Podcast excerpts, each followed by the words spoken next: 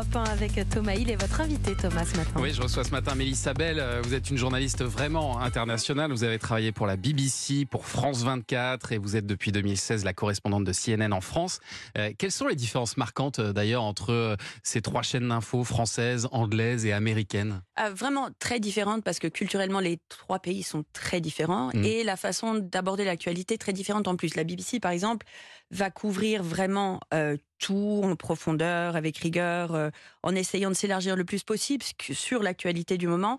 CNN est beaucoup plus ciblé, c'est-à-dire qu'on a nous un budget beaucoup moins moins important que celui de la BBC Ah au oui? final, Ouais. mais euh, on cible, on peut être assez monomaniaque, on nous le reproche de temps en temps, surtout en période électorale.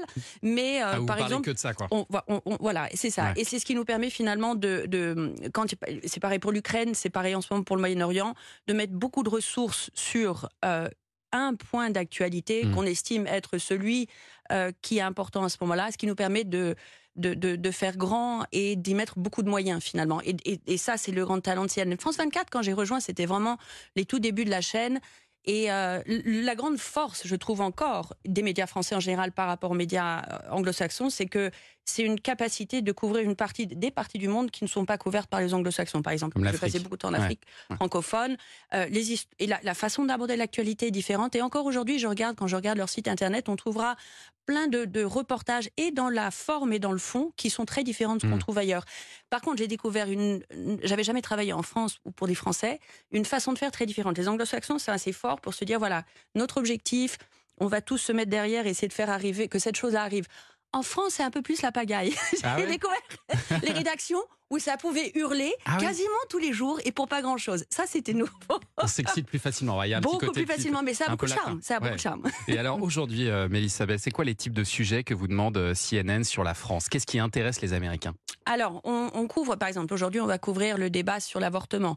Euh, les tentatives Ah. françaises de mettre euh, le- le- maintenant l'avortement dans la Constitution intéressent après Roe versus Wade, bien sûr. Euh, on va faire un sujet plus tard cette semaine sur Victor Orban, parce que je sais qu'on est- être monomaniaque en période électorale encore plus. On y est. Euh, Donald Trump a parlé de Victor Orban comme, euh, comme étant un leader formidable, donc on va faire un portrait de lui pour CNN ministre, domestique pour, pour vendredi. Donc pendant la les périodes électorales comme cette année-ci, beaucoup de choses seront en rapport avec euh, l'élection américaine et pour essayer d'enquêter sur euh, ce qui se passe en Europe par rapport à ça et puis voilà des Hmm. sujets comme, Et les comme Victor éventuels Orban. liens avec euh, Exactement. Donald Trump Exactement. notamment. Mais on couvre à partir de Paris, en fait, une partie beaucoup plus grande du monde. On passe beaucoup de temps en Ukraine, on, passe, on, Ouais. on- on- on- on voyage pas mal.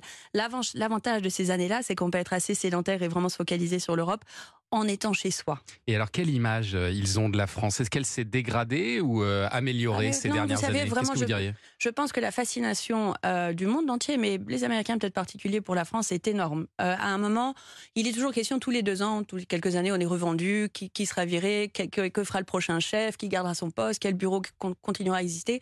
Paris est incontournable parce que ça les fascine, parce que c'est Paris, et, euh, et que ce soit Paris qui brûle parce que les gilets jaunes sont dans la rue, ou Paris qui a des punaises de lit, ou Paris Les Jeux euh, qui a une Olympiques. élection ou deux Jeux Olympiques. Mm. Euh, ça fascine, ça passionne et c'est Mm. c'est une ville qui intéressera toujours les Américains. Et en plus, depuis le Brexit, c'est venu, c'est devenu la ville à partir de laquelle on couvre le continent. Avant, on le couvrait à partir de Londres, ça n'est plus possible. Et alors CNN s'est construit une image euh, plutôt en opposition euh, à, la chaîne conservatrice euh, Fox News. Est-ce qu'on peut dire que CNN est une chaîne anti-Trump? Alors, on nous a beaucoup accusé de ça pendant les dernières élections. On avait à l'époque un grand chef qui s'appelait Jeff Zucker qui avait l'habitude de dire, et c'est assez vrai, ça n'est pas être anti-Trump, c'est être pro la vérité. C'est-à-dire qu'à partir du moment où euh, les médias américains, que ce soit CNN, The Washington Post, New York Times, faisaient leur travail de journaliste, forcément, c'était en décalage avec ce qui sortait de la bouche de Donald Trump. Mm.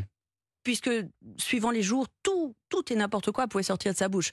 Et, et, et, et, et plus, euh, plus on s'entêtait à essayer de contrebalancer ce qu'il disait par les faits, la vérité, un vrai travail de journaliste, plus forcément on devenait le cible de ses attaques.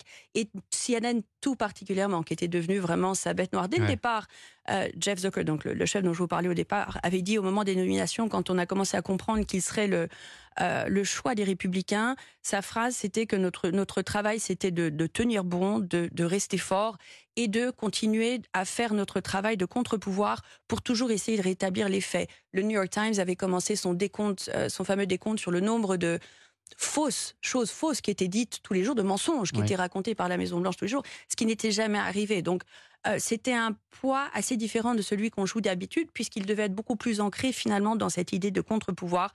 Euh, le fact-checking, par exemple, est devenu pour tous les médias des, des départements très, très concrets et à part mmh. dans toutes les rédactions qui n'avait pas vraiment existé avant. La seule euh, rivale de Donald Trump encore, c'est euh, Nikki Haley dans le camp euh, républicain aujourd'hui. Est-ce que vous pensez qu'elle a vraiment encore une chance de remporter l'investiture? Parce que là, depuis cette nuit, ça, ses chances paraissent diminuer. Vraiment, c'est pour Donald Trump, le, les deux premières primaires, donc l'Iowa et le New Hampshire, je pense que dans l'histoire moderne des États-Unis, aucun candidat qui n'était pas un candidat sortant n'a gagné les deux sans devenir le candidat nominé par le parti. Donc là, hmm. pour le coup, toutes les chances sont de son côté je, vois difficilement comment il peut être exclu, sauf par euh, la Cour suprême éventuellement, et encore.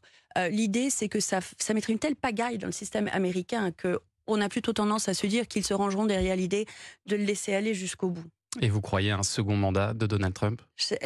Là, ce qui est remarquable quand on regarde les sondages parmi les républicains, c'est que tout, dans toutes les catégories d'âge, il, il fait des scores meilleurs aujourd'hui euh, dans l'Iowa, c'était le cas par exemple, qu'il ne faisait en 2016. Ce qui est dingue. Ah Quand on considère ce qui s'est passé, il y a cette partie du Parti républicain qui voterait pour lui quoi qu'il arrive, l'autre partie qui était plutôt conservatrice, traditionnelle.